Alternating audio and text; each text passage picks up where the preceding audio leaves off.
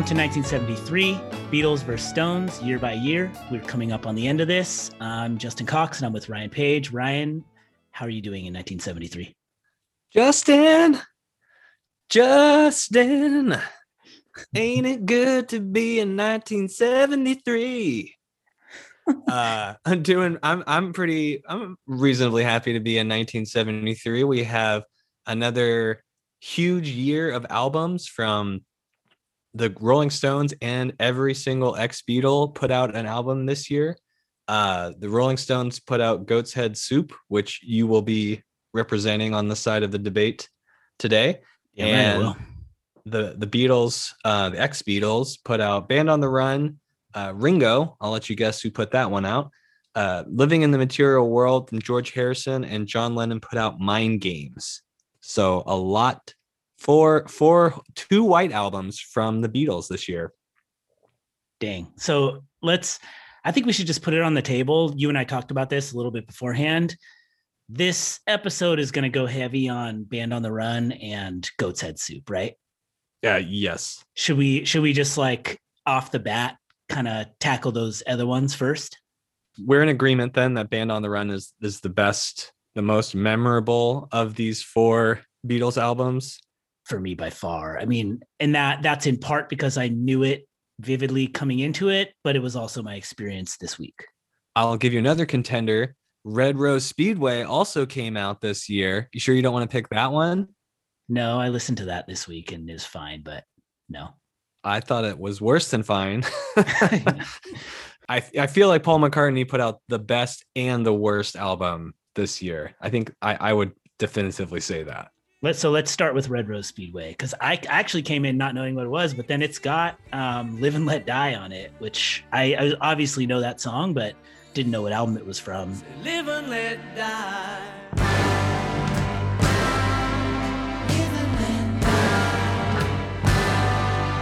I I didn't realize until I spent this week with it how much Guns N' Roses completely swallowed that song and made it theirs.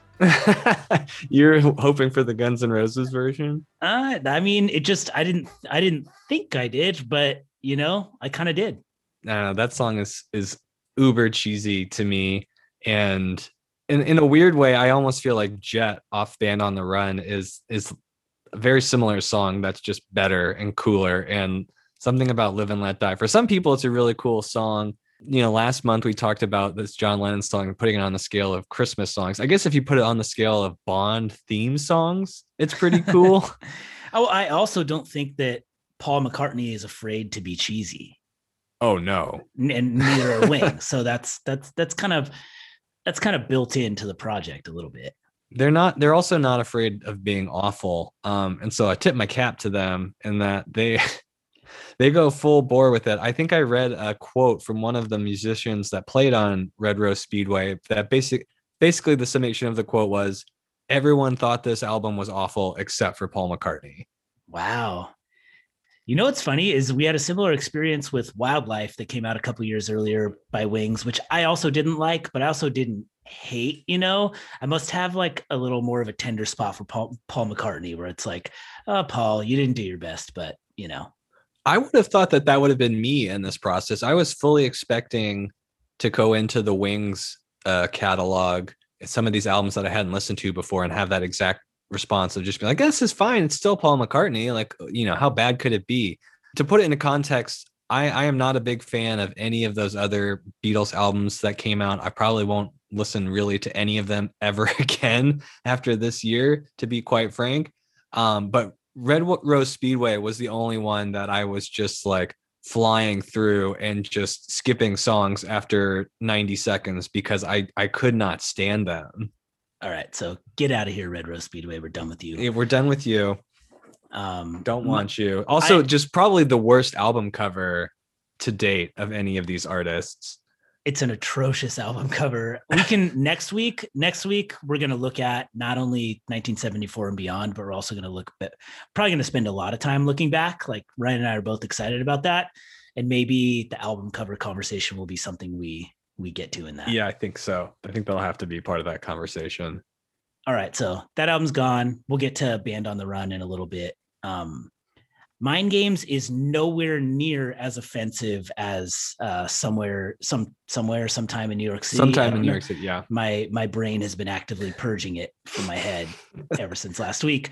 It's it's nowhere near as as offensive or or bad as that, but in being less offensive, it's also less memorable, and it just kind of I don't know. I, I part of me wonders if I didn't do my job good enough about like really getting into the nooks and crannies of it, but I I it never grabbed me the whole week. I don't think there are any nooks and crannies of it. I think it's like a smooth stone you find on the beach. that, that there, it's all very surface level, and I will say, eh, I I am imagining like two years from now, I probably will remember sometime in New York more than I will remember mind games, even if it's just to remember things I didn't like about it. Mind games, I mean, really, to me, that's the thing that you can say about all of these albums, like Ringo and Living in the Material World. I think those were like hit albums when they came out. They had quote unquote hit songs on them. But I think all of these albums are pretty much forgotten. No one is really repping for these. I know there's George Harrison fans that love George Harrison that are probably repping for Living in the Material World, but just if we don't have much to say about these albums, it's that they are so forgettable. They're not really good. They're not really bad. They're just forgettable. Yeah, every single one of those people that are representing uh living in the material world is going to tell you that all things must pass is 500 times more important. Well, I I read some critics that were saying, you know, there there were some people. One of the quotes that I read was, "Well, if you if you just put this in your CD player with All Things Must Pa- Pass and you put it on shuffle, you won't be able to tell which songs are on which." And I just disagree with that. I feel like living in the material world uh, is not. It's a move in the same direction, but it's not of the same caliber or in the same galaxy as All Things Must Pass. It doesn't hold up as it's not as strong as all things must pass. The songs aren't as strong, but I could see myself kind of not necessarily being able to differentiate between a lot of the music. And I, I think weirdly, something, and this isn't necessarily a compliment, but because I think the experimentation and stuff that people like Paul McCartney and John Lennon did, even though it's like a real strikes and gutters situation, Mhm. is that like George Harrison came out with like a a very there's like a George Harrison sound and voice coming out of the Beatles that the others were like all over the map and like his it seemed like kind of like George Harrison did his George Harrison thing. Don't even get me started on on Ringo. I mean, he makes three completely different albums, but Can I can I read you a quote from a review that really sums up my feeling on Material World? yeah, This is from Tony Tyler, um, who was writing in uh, New Music Express. He said, uh, "It's pleasant, competent, vaguely dull, and inoffensive. It's also breathtakingly unoriginal and lyrically, at least, turgid, repetitive, and so damn holy I could scream. Uh, I have no doubt whatsoever that it'll sell like hot tracks and that George will donate all the profits to starving Bengalis and make me feel like the cynical heel I undoubtedly am. So I feel like that really speaks to all the things you're. It, it is competent and pleasant, um, and inoffensive, and th- those things are all true. But the second half of that quote, I also find to be very true. yeah, all all those things being true could also amount to it being an easy thing to forget. And that really feels true about the Lennon album too.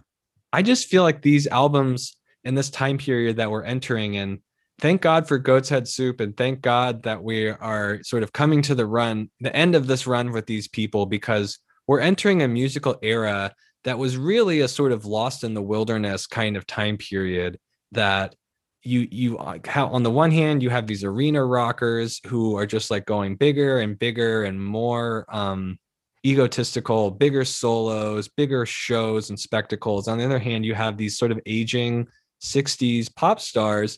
And a lot of this stuff just represents to me like they just have no idea where to go musically. Like Mind Games is is sonically in, a- in a way it, it's like John was like, well, I'll just write Plastic Ono Band again. But you can't do that. So keep on playing those mind games together. Faith in the future. George Harrison, you can't write All Things Must Pass again. You already did. So I feel like it's a knock on that album to say, yeah, it fits in with this other album. It fits in if you wanted it to be, you know, the B side. Do you think Mind Games is like a a quick overcorrection to what he did the previous year? Like, Yeah, absolutely. To be fair to John, it seems like there was a lot of stuff going on in his personal life right now. He was being actively harassed by the FBI in the United States and was also going through a split with Yoko Ono at this period in time. So I'm almost willing to like cut him some slack on this one. I actually am pretty certain I'm going to spend more time listening to Mind Games, if not like in the week ahead, then definitely in the years ahead. Like I know it's something I'm I'm going to come back to because I had this recurring feeling of like I keep stepping away from like the speaker or like pausing what I'm listening to to do something else while I lis- listen to this album, and that could be partly the al- album's fault if I keep doing that, but maybe I, for some reason I felt like it was my fault. Whereas like I think that's a little bit of like a some debt of I think I owe to John Lennon. Whereas like I'm not I'm not going back to some of those older Ringo albums and stuff. You know, Are you going back to this Ringo album? This Ringo album starts on the penultimate track and ends on the final track for me. Ringo is graded on a curve, and this album is, I guess, leagues ahead of his first two albums. So we'll give him credit for that. You know, that song Photograph and It Don't Come Easy. I think they were both released as singles prior to this album coming out. But even even despite those, I, I still am not a fan of this album. To me, it's like Ringo Ringo's proper solo album. The other two really just don't feel to me. They feel like a guy coming out of the Beatles figuring out what to do and doing two very different things that are like putting on costumes. This at least feels to me like a Ringo album. I didn't hate it. I didn't love it. And then I got to It Don't Come Easy, which I, I hadn't looked at like the song titles and immediately like recognized it and immediately immediately liked it. Like It Don't Come Easy is a I, I'll take a, a grooving song like that. I like that song. Got to pay your dues if you wanna sing the blues, and you know it don't come easy. And then I like because I looked at my like Spotify feed when that was playing, I saw the title early 1970 and just was like something about that song title was like it feels very very aligned with this podcast project we're doing. It was like Absolutely. wow, like two, three weeks ago, I was thinking a lot about early 1970 and talk, ha, like uh, diving in for an hour and a half about like what the Beatles were doing the same year that they put out Let It Be. And then you get this this final track, two minutes and 21 second song by Ringo that is literally one verse about each of them, the final one being about him. And I honestly I loved it. I think maybe because it gave me exactly what I wanted because we're doing this, you know. Lives on farm, got plenty of charm, beep beep. He's got no cows, but he sure got a whole lot of sheep. A brand new wife and a family. And when he comes to town, I wonder if he'll play with me. Those are like lyrics. You have to know what those guys are doing. You have to know those band members to know what he's referencing in those lyrics. And I, I felt like it was especially made for me and maybe you right now while doing this. I feel like the song is undercut a little bit by the fact that I now know that it was written a couple years. It was written closer to 1970 than 1973 when this album came out, and the song is so interesting because it has a sort of longing for like wanting to play with the Beatles and you know not really being certain in the future what was going to happen. But then when this album comes out, all four Beatles are on this album. They're present on this album. Paul McCartney's on this album. John and George are both on this album. So that kind of undercuts some of that for me. to me it doesn't undercut it to me him like if he's writing those songs in that moment we we talked about like ram and mccartney and and ringo has some like insane quote about how he's like sad about the music mccartney's making like kind of hardcore burns and obviously mccartney was like away and and a little bit distanced from them And like the last lines, like, I wonder if he'll play with me in reference to McCartney. I know he's going to play with me in reference to Lennon, playing with you and me in reference to Harrison because he's been playing with him a lot. And then his final lyric is, when I go to town, I want to see all three. I play the piano if it's in C. When I go to town, I wanna see all three. I don't know. It's beautiful. And he references yeah. like he references the farm, he references the sh- the sheep or the ram, he references Cookie. This album has a murderer's row of session musicians on them, which I think speaks to people's love of Ringo. But you have the entire the entirety of the band.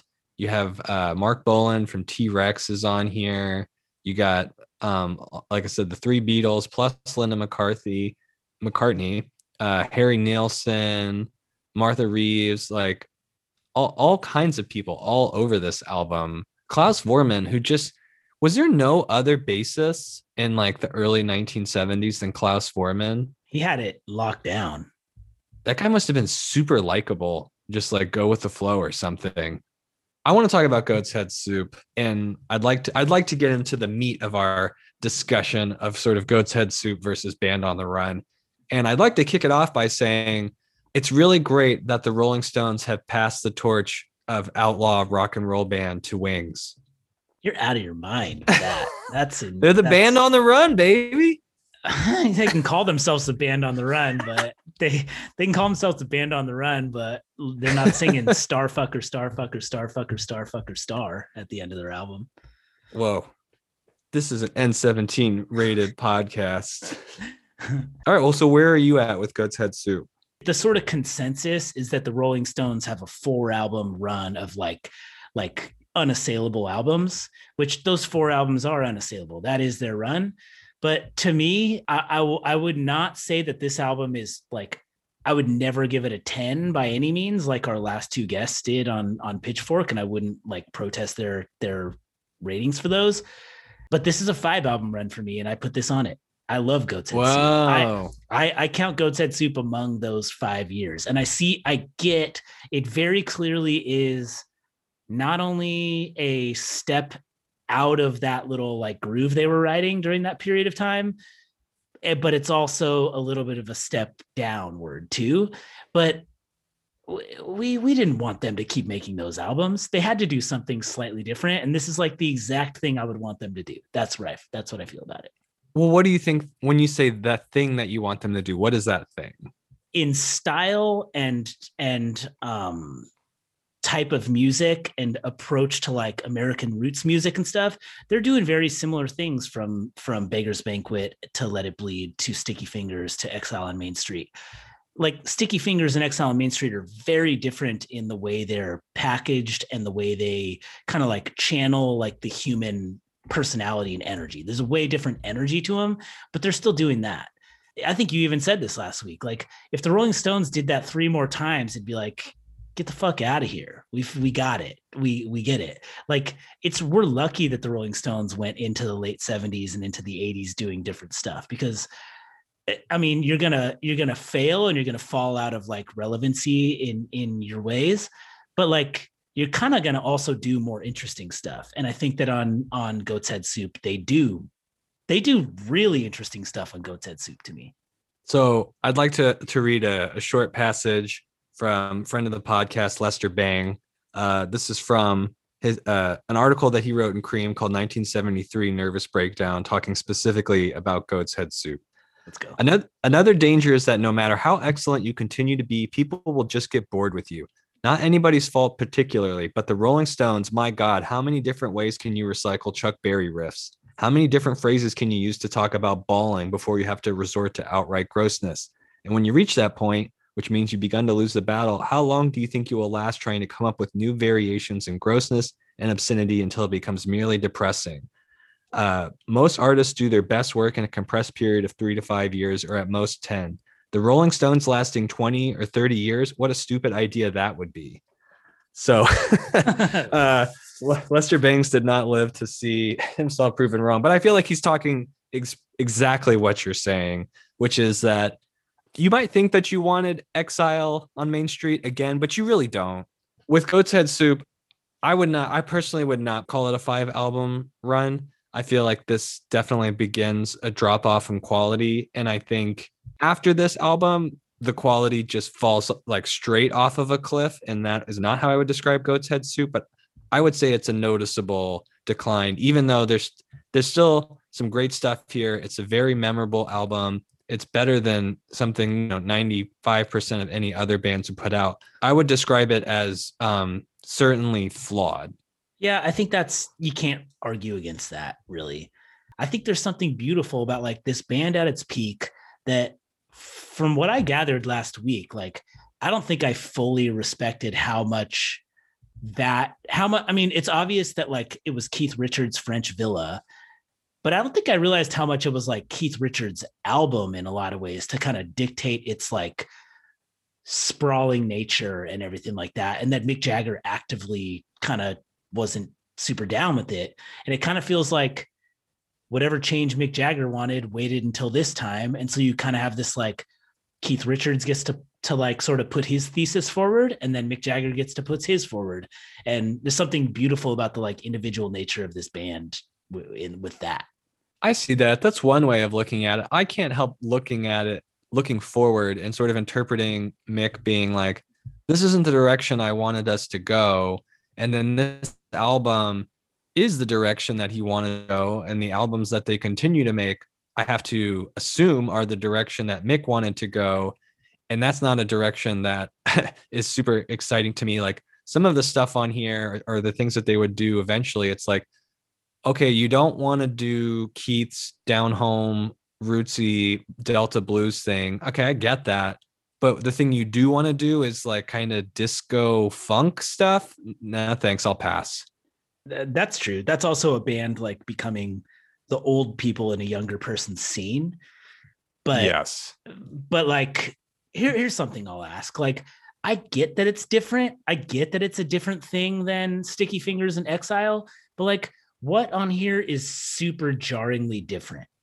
Um, you know, that's a good question. I don't know that I don't know if there's anything that's like if you took any one of these songs and put it on Exile or Sticky Fingers, you know, they might be not a great song on there, but I don't think you would be like, whoa, where did this come? This is really from out of left field. So I think that's fair. I feel that it's a pivot. I feel that it's like a step toward what comes next. But it's not, it's like good that we have goat's head soup, you know? Like I think goat's head soup really serves its purpose. And I, I don't know if this is fair to say, but like I'm a real like song person. Like I love like mm-hmm. just like the sort of hook and melody and arc and story of a song, you know?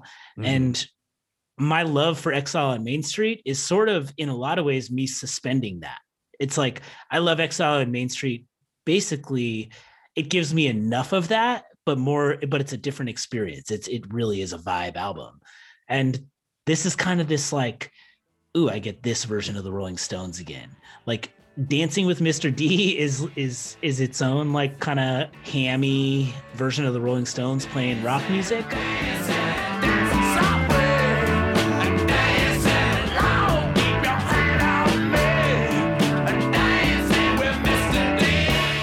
You get to 100 years ago i put that up with a lot of their songs. I love that song. And every, and then when you get to like the call me lazy bones part at the end like I, it's it's it's as good as almost anything they do to me lazy bones. I ain't got no time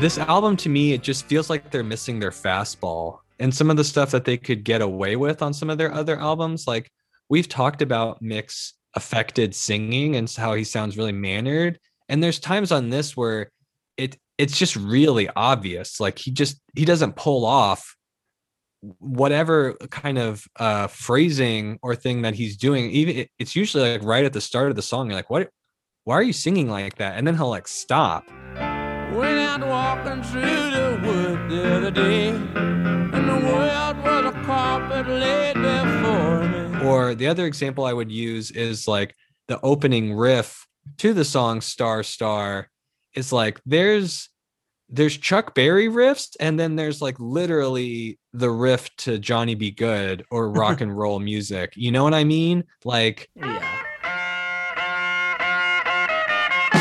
Baby,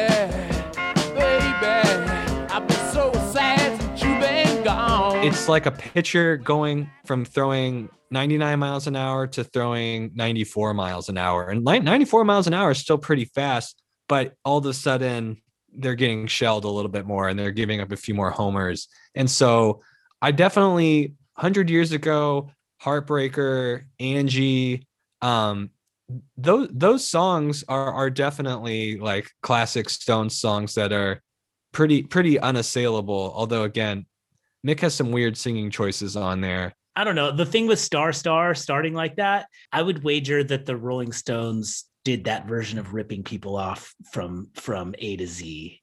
They didn't start doing that here. They did that the whole time.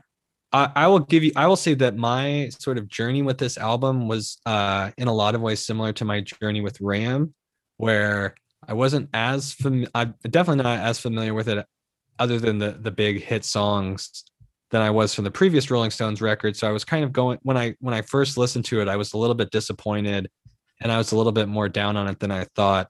And I gave it some time and I gave it some more listens. And I, I think I really came there's a lot to be discovered on this album.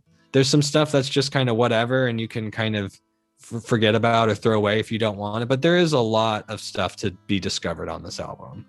I like I like the idea that there was pushback from the label for Angie to be the single and that Angie was like a smash success. Angie, Angie, when will those clouds all disappear? that all being said, like Star Star is a good example. I actually was not familiar with that song um, until listening to this album recently. And I really wanted to not like it, just uh, again, because of that very obvious Chuck Berry rip rip off and just the sort of overly grotesqueness of it. And they're just ripping so hard that I was just like, what am I supposed to do? My feet are moving, people. he gets nasty in those lyrics on on Star Star, and I absolutely love that song. But I will say, I own like the plastic jewel case CD version of that that I bought in college and like listened to with my friends getting drunk and in like dorm rooms. that thing is actually right now like in a cardboard box with a bunch of other CDs up in my parents' attic, which I'm sure I'm not the only millennial with that story who just streams music now and has a bunch of CDs up in their parents' like storage space or whatever. But that song kills. Yeah,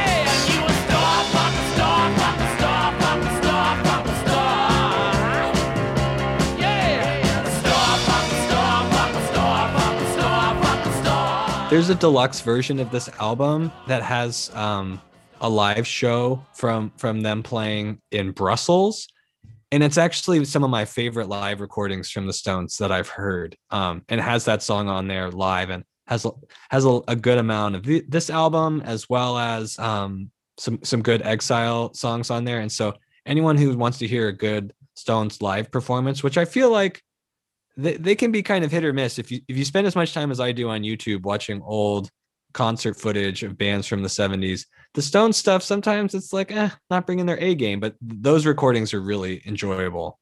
That's a real service of you because I do want to hear that. And honestly, actually, like something I want to praise you for throughout the duration of this podcast is that you've consistently listened beyond the like regular releases and heard some of the like unreleased stuff and live stuff and like extended versions. And to me, I'm I'm at max capacity on the actual albums themselves, and I really have like not even allowed myself to go past them. You know, I, I I mentioned this with with our guest Rob last week is that I'm always hunting through that kind of stuff because I do in in my musical history some of the stuff that's closest to me and most beloved by me is I- I found in those areas is like demos or is like a, a live performance of a song and sometimes stuff like that can really unlock a song for you that you didn't previously get or really enjoy and then you hear a different version of it or a live performance and you're like oh now i get it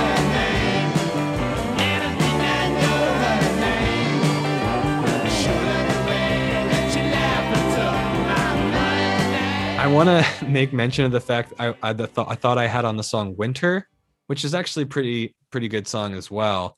Um, is apparently uh, Mick is credited as playing the sort of main, just like jangly, rambly uh, guitar part on that song. That's actually Mick playing Yeah. the guitar, and it's fine. It's it's the kind of guitar rhythm that literally anyone could come up with.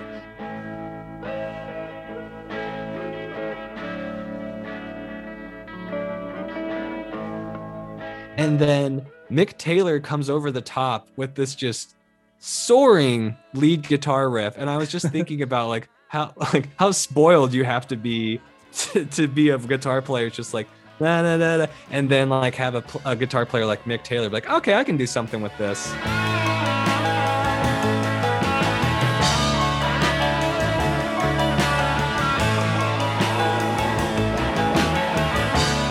Well, I think I think that covers Soup pretty good. It is. I think some people would consider it the end. Some would consider it the beginning of the end. I would consider it.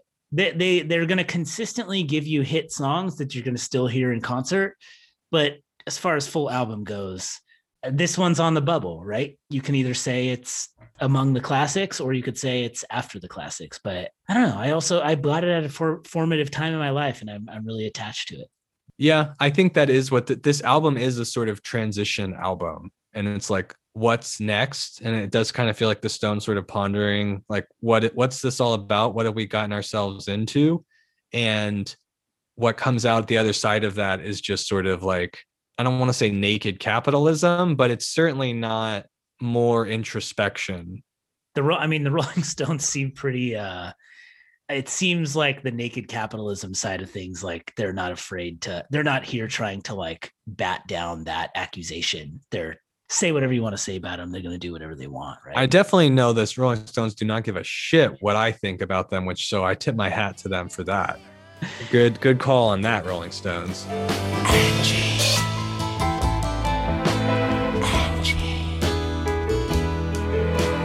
we can say what we want about like maybe like Mick Jagger's fastball being 94 instead of 99 with this, but when he gives you stuff like that right out of that bridge, that's magical moment. That's magical Mick Jagger moment. Well, it's just like a, I mean, he can still get up to 99. He just can't do it consistently. And I feel like the first chorus on, on uh, Heartbreaker is also in that category of Mick throwing his 99 mile an hour.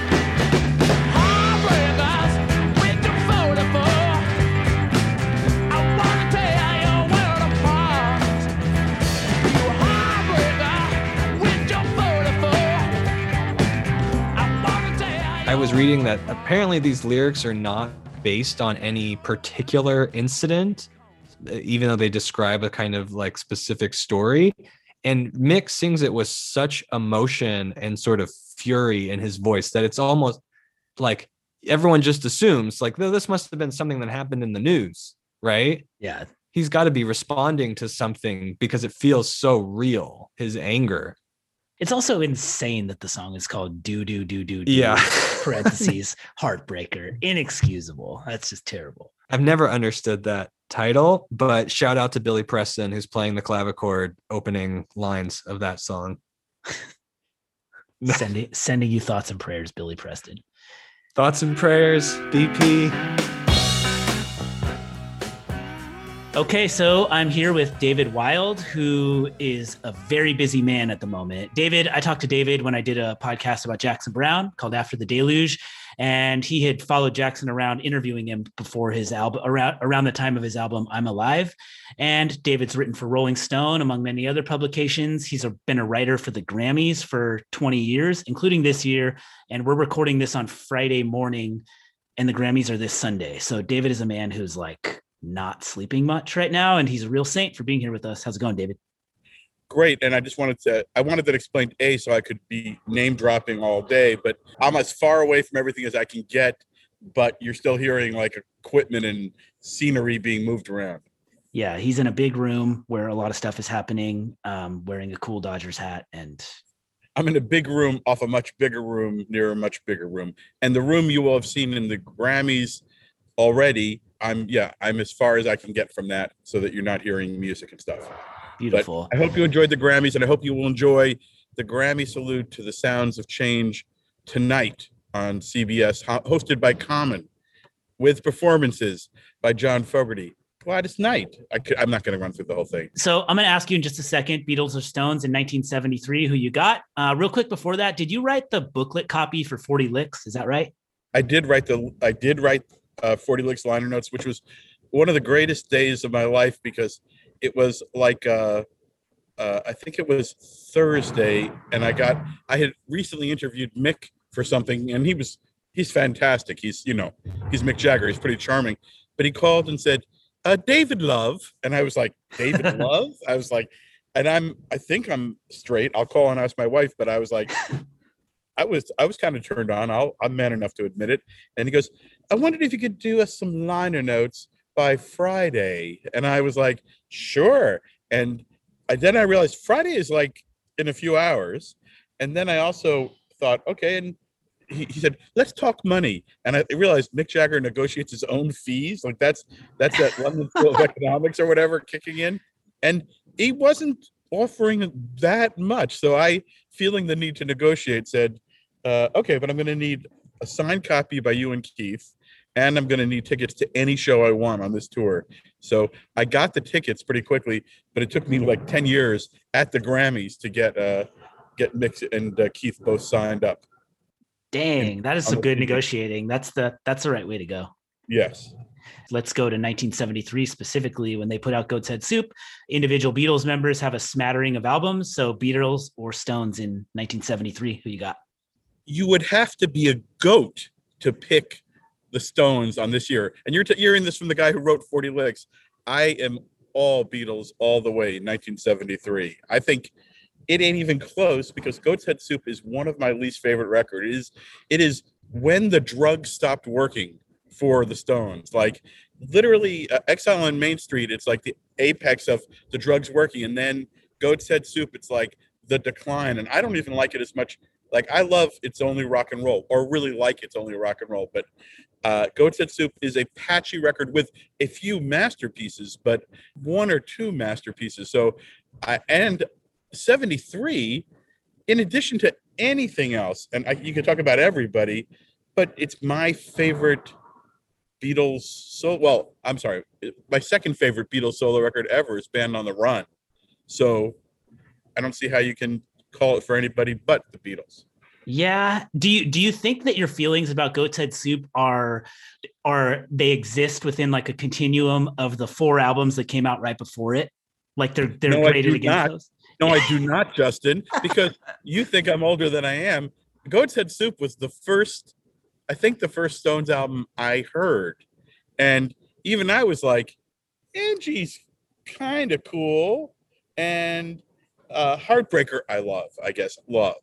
But I knew it was patchy. I knew that's a that's a patchy, drugged out record. That's like right off the bat, you can sort of hear them trying to be the Stones. It's the first record where you hear them sort of like doing what they sort of do a lot of these days, you know, sort of try to sound like the Stones.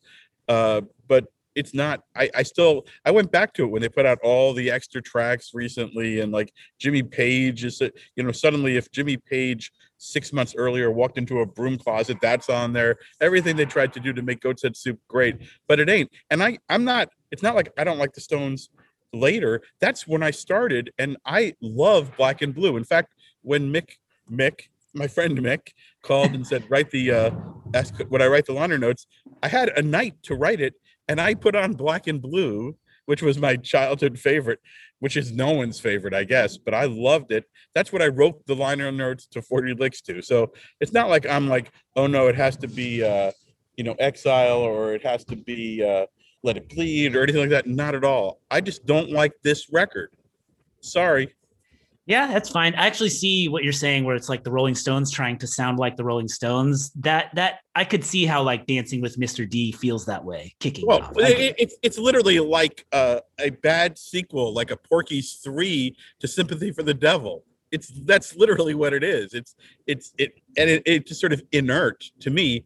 Heartbreaker is the one where I feel I feel it. I just and then but it's only great for the first half when it's sort of about socially conscious. But like sometimes Mick runs out of steam with his social consciousness song, and it sort of then becomes, I think, the last part seems to be more personal.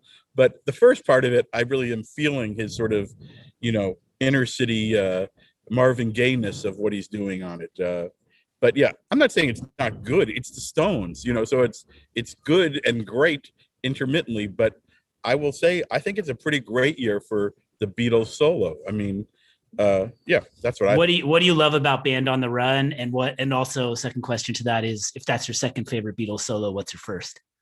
All Things Must Pass is my first. Okay. And it's actually connected to 73 because then when George does Living in the Material World without Spector, right? You, I think All Things Must Pass, everyone always, uh, you know, sort of shits on the production, overproduction by Phil Spector. I'm not the biggest Phil Spector fan. I'm not the biggest Wall of Sound fan. But weirdly, All Things Must Pass, I don't know.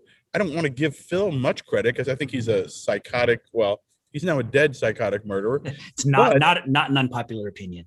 Yeah, but I actually think the production on that record, the epicness of it, I think he must have had something to do with it. I think it came out of whatever tension between Harrison and him. The McCartney record is is that's really where I came into the Beatles. I bought an eight-track tape with my mother bought me an eight-track tape of Band on the Run.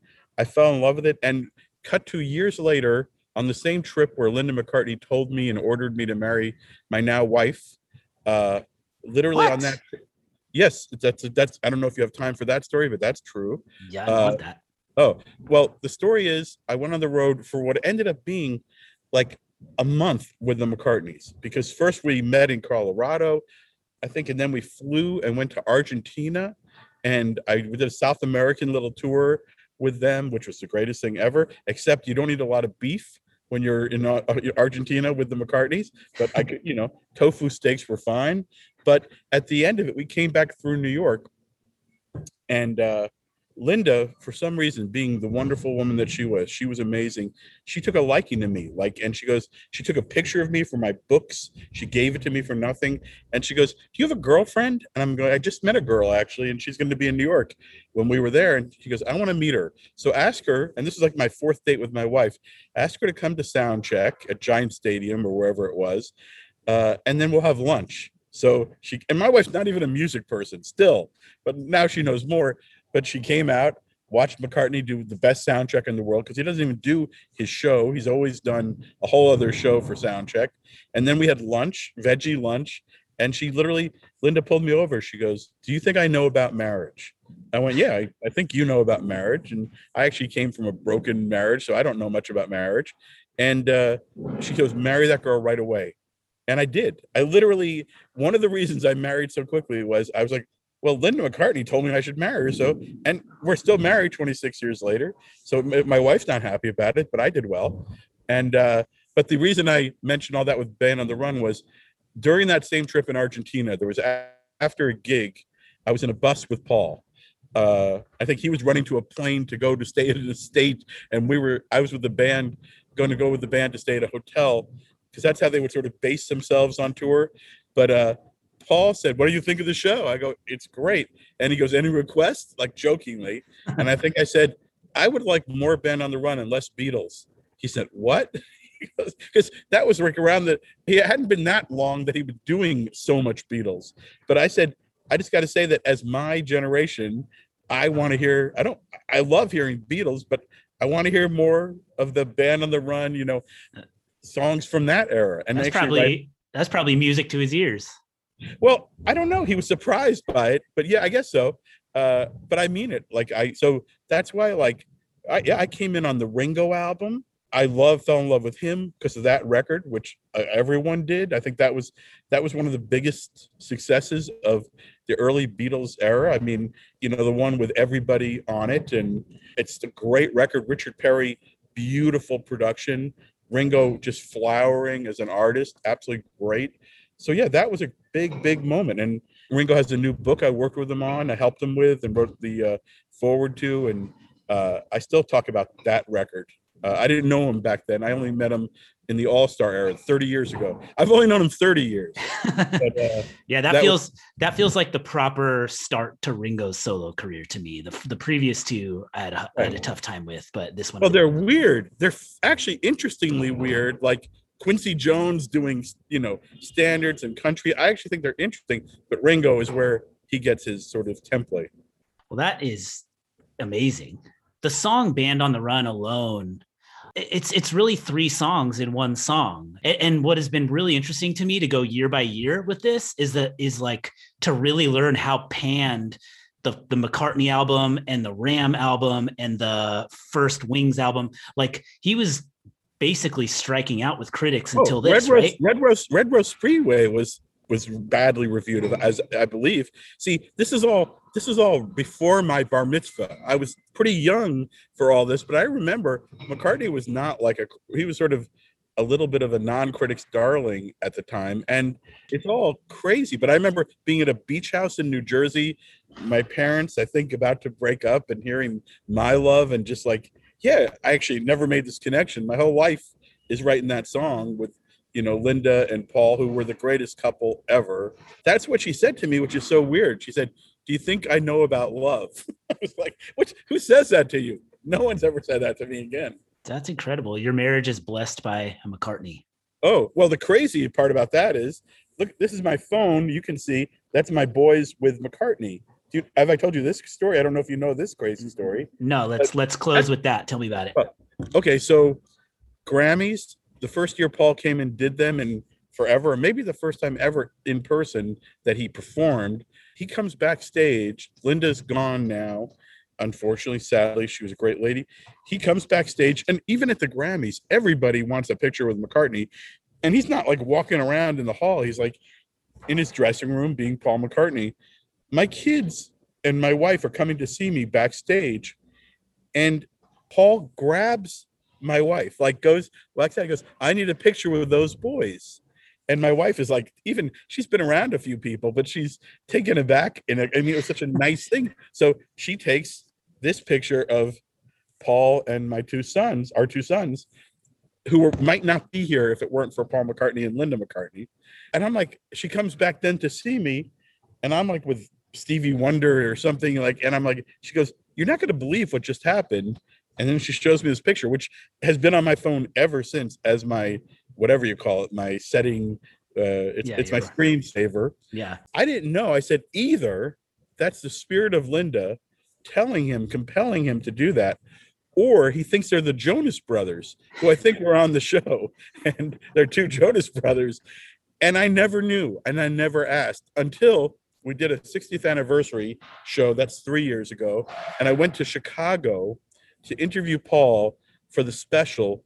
And we're on this. It's like one of those things where you get McCartney. It's not like you get an hour always. I had 15 minutes on the side of the stage as he's about to go on, and I'm set up with a crew, and I have literally that time. And he walks in. We ask, I ask the questions. He gives me great answers, and we have one extra minute before the this music is beginning to start up. He's about to run out, and I go, I got to ask you one question. I never knew either. This is you thought that they were the Jonas Brothers, or it was the spirit of Linda, and he tears up.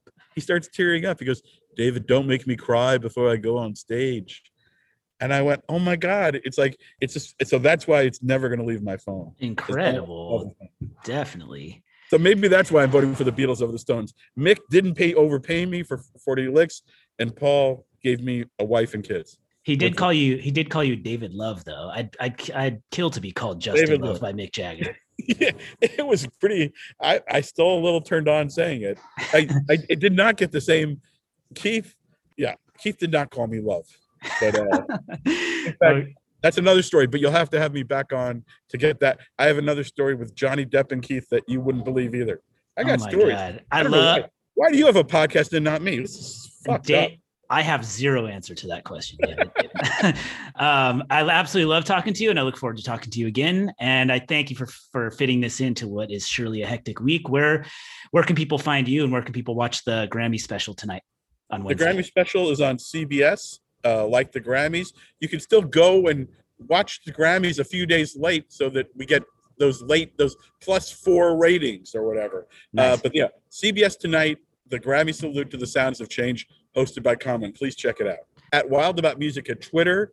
Thanks so much. Have a good hectic few days. Enjoy. I look forward to watching. I watching. will. Thank you for having me on. I love your shows. I've Thank got you. a feeling, a feeling deep So a thing I did not know coming into this one that was fun to read about, especially coming on the heels of all like the tax stuff and like the recording in France, is the idea of the Rolling Stones recording that album in Jamaica. I did Right. like I, I didn't know that going into this. That's that's wild. Like why why why is that not as much of a wild story as Exile? Is it just because the album's not as beloved?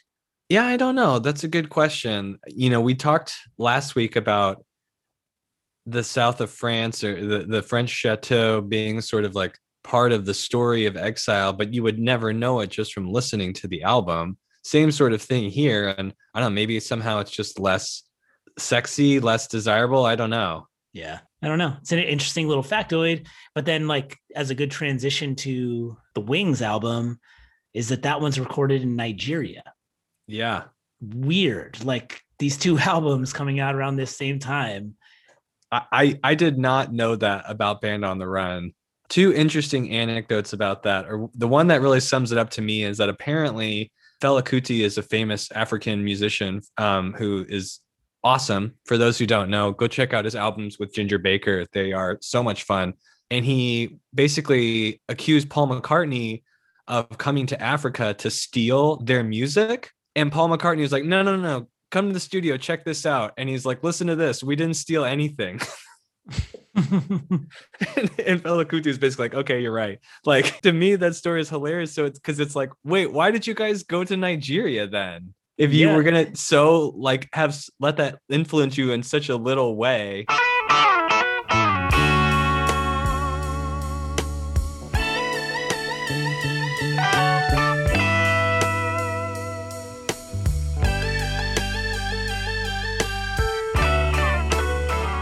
but then they got there and they hated it. Like, it didn't go well. It was bad. Yeah. But that's absolutely hilarious that He's like, don't worry, here, come listen to this stuff. The other funny story to me is that, you know, part of the reason why it didn't go well is because um I think EMI uh, is the production company that they were working with, and they like, yeah, we have a studio in Lagos, and the McCartney's were like, great, we're gonna go there. And then they got there, and the recording studio was really crappy. It didn't have good equipment, and and so, anyways, they got back to England after they did their recording sessions and they were going through their mail and they found a letter from EMI that was sent before they left saying, Don't go to Lagos. There's an outbreak of cholera. wow. And they just never got it.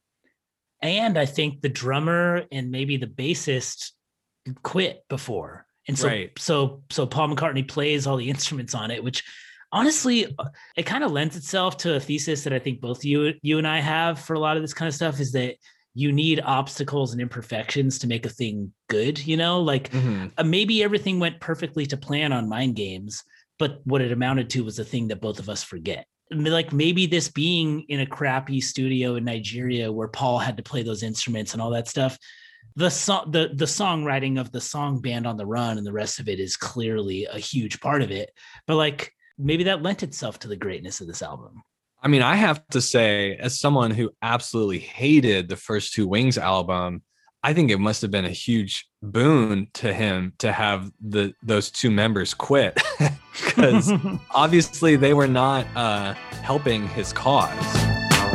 If I ever get out of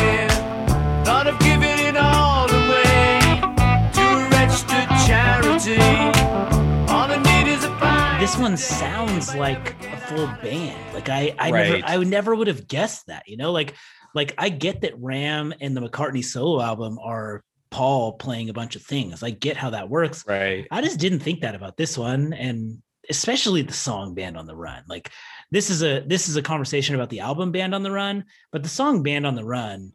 As much as I just advocated for for Goat's Head Soup, and I love Angie and I love 100 Years Ago, and I love a lot of those songs.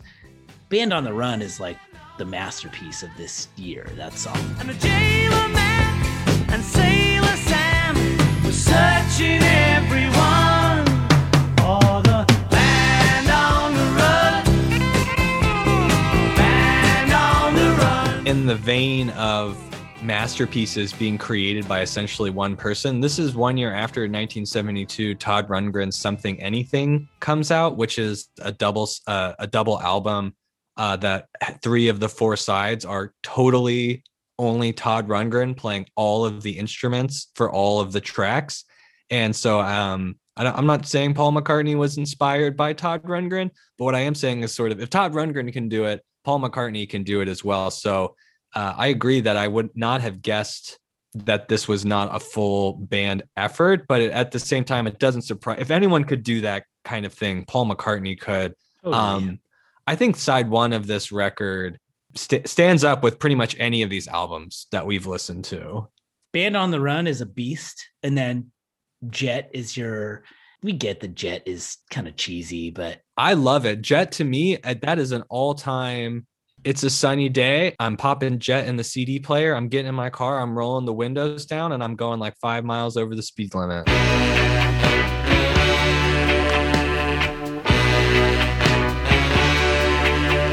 it's true. You want to chant it, like you want to throw your fist in the air and like, like, like yell out with those people. Yeah, I I, I am a, a big fan of Jet, and that has been a soundtrack for my life.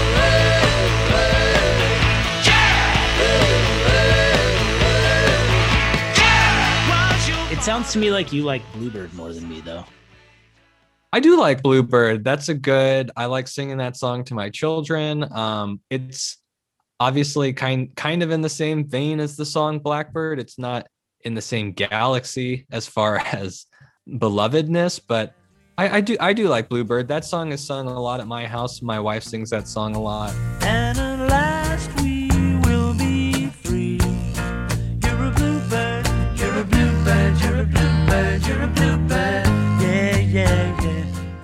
Then you want to sing us some Miss Vanderbilt? Oh, say ho.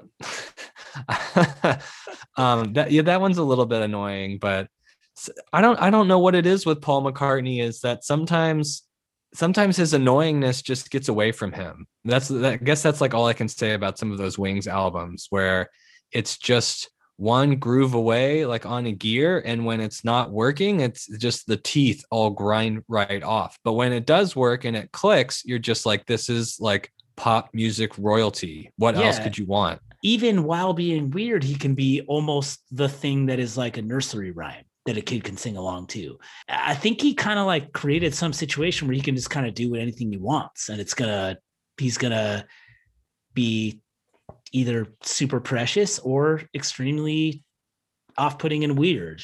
And and it's all versions of the same Paul McCartney thing. Yeah, I do wonder in this period of Paul McCartney, like this album obviously turned out to be a classic. I just wonder if he was surrounded by like yes men. And that's the downside of like recording stuff with mostly yourself and like random session musicians and your wife is like, who's the person that was telling him no?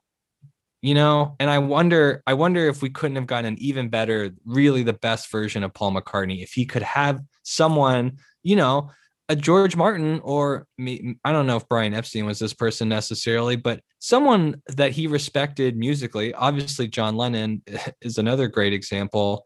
Uh, that could that could you know kick him in the ass from time to time and be like, this isn't good enough. I think we established that, uh, like you, you made some point. I think a couple of weeks ago that like it's just so clear that these people made each other better. All of them could have used that used that from each other. I actually like your alternative universe where they make four more Beatles albums, but one is helmed by each member of the band. I, I have to say that at this point in time in, in the music, I, I I vehemently think that that was would have been the best case scenario. If things had to have like changed and they couldn't just continue on as the Beatles, that that to me it would have been creatively for all of us. I don't know. Maybe we don't get some of the stuff that we get. Maybe we don't get as angry of John or you know as indie bedroom Paul as we would have gotten. But I, I still feel like that would have been best case scenario. I, I like I like that thought exercise. But you know, Uh, maybe we don't get Band on the Run or jet. So if you're trying to think of post Beatles solo like member releases, what's the more beloved lasting one? Is it this or All Things Must Pass? For me or in general? I don't know. Maybe both. I don't know. I think in in general, like in the popular consciousness, I think All Things Must Pass is kind of viewed as the definitive post Beatles album. I feel validated in this opinion in that a lot of the writing, music writing I was reading around these albums that came out this year, a lot of them, if they were praising one of these albums, it was almost always the, the sort of line was, this is the best post Beatles album since Plastic Ono Band. Like there was a lot of references to that album. And so to me it's it's either that or band on the run.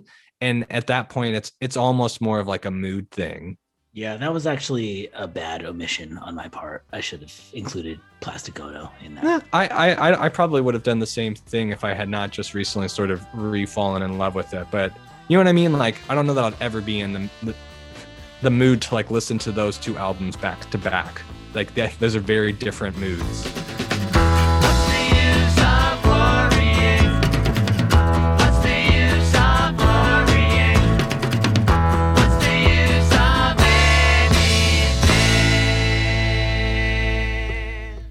on the back half of of uh band on the run i loved picasso's last words this like song and and he has this like weird kind of little drum part that comes like a minute in that almost seems like it's like a studio mixing error Three o'clock in the morning. I'm getting ready for bed. pretty There is some good percussion on this album. Bluebird, that's another thing I really like about that song. In the chorus, there's just like some some like cowbell and some triangle, and it's used in a really fun and tasteful and memorable way. So I think there that that's a big plus in this album's favor is that the percussion is is consistently interesting. Drink to me, drink to my health.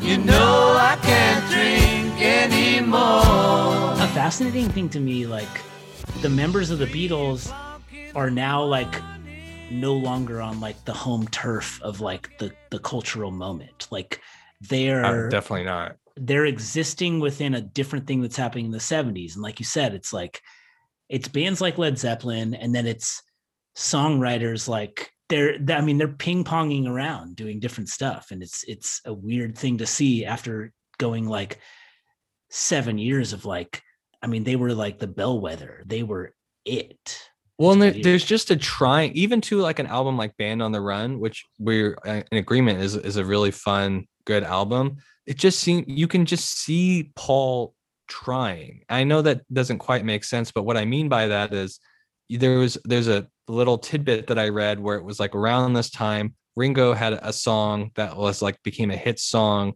and John sent him like a cheeky telegram that was basically like, I hate you. How could you? Also, would you mind writing me a hit song?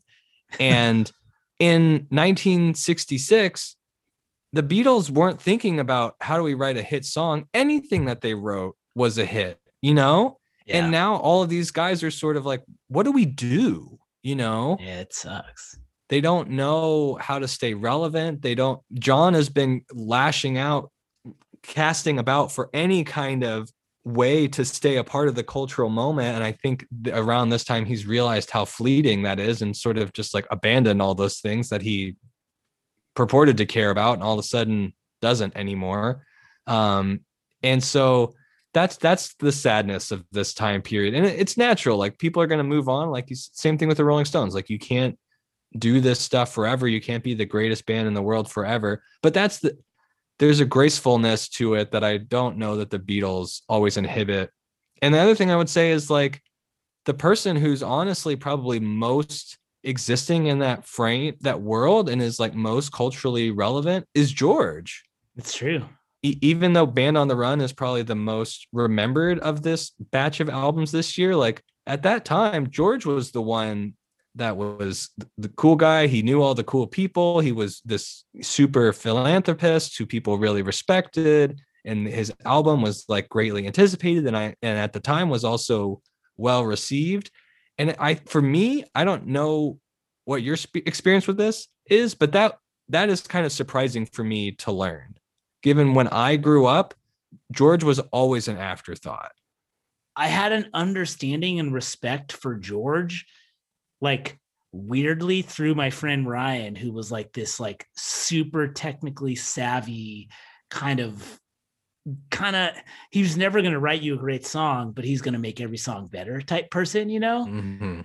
and and it weirdly i don't know i project some i i think i've always projected some version of respect onto george because of that which i think it probably has fed into this podcast where it's like i i've always understood how george makes so many of those beatles songs better but i'm going to allow myself to like critique quote unquote george songs We're critiquing everything, baby. We're not Exactly. holding back. I guess in my mind, when I would talk to people about the Beatles, which is not nearly as often as it might seem, it was always just a conversation of like Paul or John. And when, you know, it was like, well, who had the better post Beatles career, Paul or John? And it wasn't, we weren't thinking about George in that way. And now I, I realize I understand that in the 70s, in this, in 1973, that was that was not the case uh, from a popular standpoint, and and it's really, if nothing else, it's like Paul McCartney's career is very similar to the Rolling Stones in that he's just sort of outlasted a lot of these. I mean, it's true that's kind of morbid in some ways, but even prior to like George's passing, like he just somehow managed to kind of cling on tightly, and I don't know that. Certainly in 1972, you wouldn't have guessed that.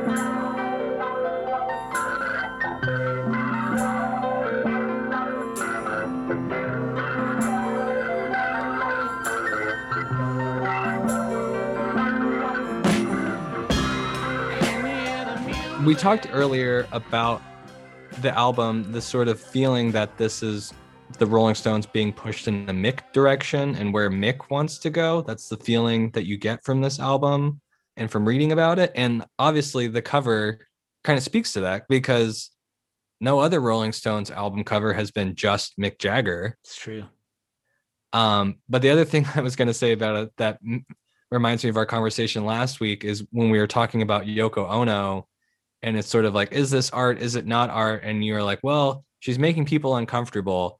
And I'd say that's what this album cover does for me. yeah it's It makes me uncomfortable. it's it's hideous, but I remember it. And that Yeah. that is kind of in keeping with what this album is. It's like even I, I think regardless of whether it's in the like five album run classic thing or whether it's like like solidly out of that, I know that it has a little bit of like a gasp of like attention seeking to it, you know? And that's what that covered. That covers part of that. yeah. I when you say attention seeking, like it's hard for me not to go straight to the song previously known as Starfucker. yeah, that's very attention seeking, you know. And if you're 21 years old and you buy that at Borders Books, you're gonna be pumped off it while you like get and play foosball with your friends in the garage. Man, you're painting a very attractive picture right now. So next episode in 1974, eh, we're we're gonna title it 1974 and beyond. We're going to sort of do a really quick, like spaceship level blast off touchdown of the Rolling Stones and all the Beatles members, basically the rest of their careers, um, and probably just jump around a lot. To, I don't think we're gonna spend this. too- It would be too long of a podcast to talk about all the things that we didn't like. We're gonna So- speed, we're gonna speed through some decades. We're gonna speed through some decades, and then we're gonna have some fun with some categories and things um, uh, of looking back on the podcast and, and looking back on the albums that we've talked about, and then and some touch on some specific songs, and and do some some really big picture thinking and, and kind of summation of what we've learned. We've received some fun emails throughout this process, and if you have a a feeling about the question Beatles versus Stones, who you got, feel free to email Ryan. What's the email? The email is Beatles versus Stones pod at gmail.com. Yeah, and maybe if it's very smart or funny, we'll read it. Yeah, get get your questions in. It's a weirdly, it weirdly like wires your brain in a certain way to go year by year with this kind of thing. Like the idea, like I was thinking earlier today about the idea of me going to my stereo and putting on like Can't Buy Me Love it's Yeah. kind of it's unthinkable to me right now because I haven't listened to that. I listened to that two months ago aggressively and haven't listened to it at all since then. I got the strong urge and indulged in this week. I listened to Between the Buttons for whatever reason. And it was a similar sort of thing where it's like, this is really good, but also weird. Yeah, I can't. I can't wait to do it. That's. I was excited to record this one so I could be like, okay, I've done my thing where I've just stayed week by week. Like I, I have only listened to whatever albums we're talking about for that week, and now I'm excited to like take those shackles off and just go. Like I'd- I'd steamroll also- into the 80s and all the way back to the 60s. if if anyone has any latter day material by these these groups that they are particularly fond of that they want to like draw our gaze our eye of sauron on i'd also hope people will email or tweet tweet at us those things because i'm not going to be digging through a lot of the 90s albums to find the good stuff because i don't know that there is but if you feel like there is audience uh please please alert us Well, okay see you next year. See you 1974, the grand finale. Well,